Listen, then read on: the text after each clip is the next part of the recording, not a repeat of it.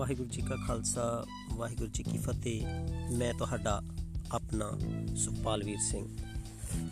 ਅੱਜ ਮੈਂ ਧਰਤੀ ਮਾਂ ਦੀ ਗੋਦ ਤੇ ਬੈਠ ਕੇ ਆਪ ਜੀ ਨਾਲ ਇਹ ਵਿਚਾਰ ਸਾਂਝੇ ਕਰਨ ਲੱਗਿਆ ਸੀ ਕਿ ਜੇਕਰ ਤੁਸੀਂ ਆਪਣੀ ਮਾਂ ਜਿਸ ਨੇ ਤੁਹਾਨੂੰ ਲੋਰੀਆਂ ਦਿੱਤੀਆਂ ਹੋਣ ਜਿਸ ਨੇ ਤੁਹਾਨੂੰ ਸੂਰਵੀਰ ਯੋਧਿਆਂ ਦੀਆਂ ਕਹਾਣੀਆਂ ਸੁਣਾਈਆਂ ਹੋਣ ਜਿਸ ਨੇ ਤੁਹਾਨੂੰ ਗੁਰੂਆਂ, ਪੀਰਾਂ ਤੇ ਰੱਬ ਦੀਆਂ ਗੱਲਾਂ ਸੁਣਾਈਆਂ ਹੋਣ ਉਸ ਨੂੰ ਤੁਸੀਂ ਨਿਮਾਣੀ ਜੀ ਗਰੀਬੜੀ ਜੀ ਸਮਝ ਕੇ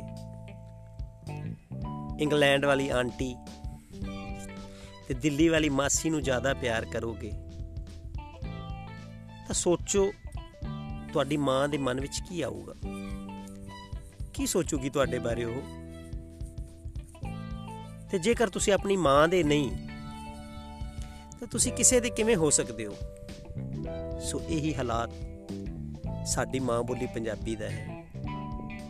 ਅਸੀਂ ਉਸ ਨੂੰ ਇੱਕ ਗਰੀਬੜੀ ਨਿਮਾਨੀ ਸਮਝ ਕੇ ਜਿਸ ਨੇ ਸਾਨੂੰ ਲੋਰੀਆਂ ਦਿੱਤੀਆਂ ਜਿਸ ਨੇ ਸਾਨੂੰ ਦਸਾਂ ਗੁਰੂਆਂ ਦੀ ਬਾਣੀ,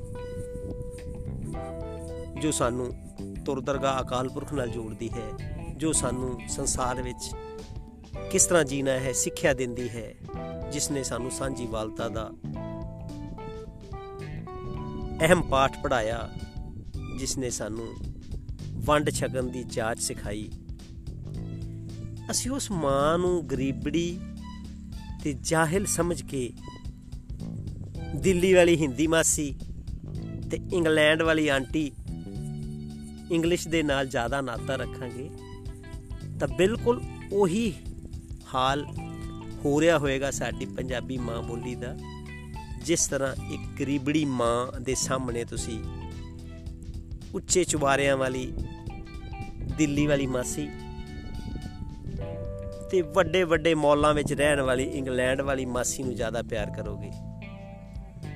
ਸੋ ਮਾਂ ਮਾਂ ਹੁੰਦੀ ਹੈ ਤੇ ਮਾਸੀ ਮਾਸੀ ਹੁੰਦੀ ਹੈ ਬਿਲਕੁਲ ਪਿਆਰ ਕਰੋ ਮਾਸੀਆਂ ਨੂੰ ਵੀ। ਮੈਂ ਇਹ ਨਹੀਂ ਕਹਿੰਦਾ ਕਿ ਮਾਸੀਆਂ ਨੂੰ ਪਿਆਰ ਨਹੀਂ ਕਰਨਾ। ਪਰ ਮਾਸੀ ਜੋ ਸਥਾਨ ਆਪਦੇ ਬੱਚੇ ਨੂੰ ਦੇਵੇਗੀ, ਉਹ ਤੁਹਾਨੂੰ ਕਦੇ ਵੀ ਨਹੀਂ ਦੇਵੇਗੀ। ਇਸ ਵਾਸਤੇ ਬਿਲਕੁਲ ਜੋ ਦਰਦ, ਜੋ ਪਿਆਰ ਤੁਹਾਨੂੰ ਤੁਹਾਡੀ ਮਾਂ ਦੇ ਸਕਦੀ ਹੈ ਨਾ, ਜੋ ਤੁਹਾਡਾ ਦਰਦ ਤੁਹਾਡੀ ਮਾਂ ਵੰਡਾ ਸਕਦੀ ਹੈ, ਜੋ ਪਿਆਰ ਤੁਹਾਨੂੰ ਤੁਹਾਡੀ ਮਾਂ ਦੇ ਸਕਦੀ ਹੈ, ਉਹ ਠੀਕ ਹੈ। ਮਾਸੀ ਤੁਹਾਨੂੰ ਪਿਆਰ ਦੇਵੇਗੀ, ਪਰ ਜਿਸ ਲਈ ਉਸ ਦਾ ਸਾਹਮਣੇ ਆਪਣਾ ਪੁੱਤ ਬੈਠਾ ਹੋਏਗਾ ਨਾ ਤੇ ਉਹਨੂੰ ਦੋਨਾਂ 'ਚ ਚੂਜ਼ ਕਰਨ ਦੀ ਗੱਲ ਆਏਗੀ। ਮਾਸੀ ਤੁਹਾਨੂੰ ਨਹੀਂ ਚੁਣੇਗੀ। ਜਿਸ ਲਈ ਹੋਏਗਾ ਨਾ ਕਿ ਇਹਨਾਂ ਦੋਨਾਂ 'ਚ ਇੱਕ ਨੂੰ ਚੁਣਵਾ ਬੈਨੀਫਿਟ ਦੇਣ ਵਾਸਤੇ ਉਸ ਲਈ ਤੁਹਾਡੀ ਵੈਲਿਊ ਨਹੀਂ ਪਏਗੀ। ਉਸ ਲਈ ਮਾਂ ਮਾਂ ਹੁੰਦੀ ਹੈ ਤੇ ਮਾਸੀ ਮਾਸੀ ਹੁੰਦੀ ਹੈ।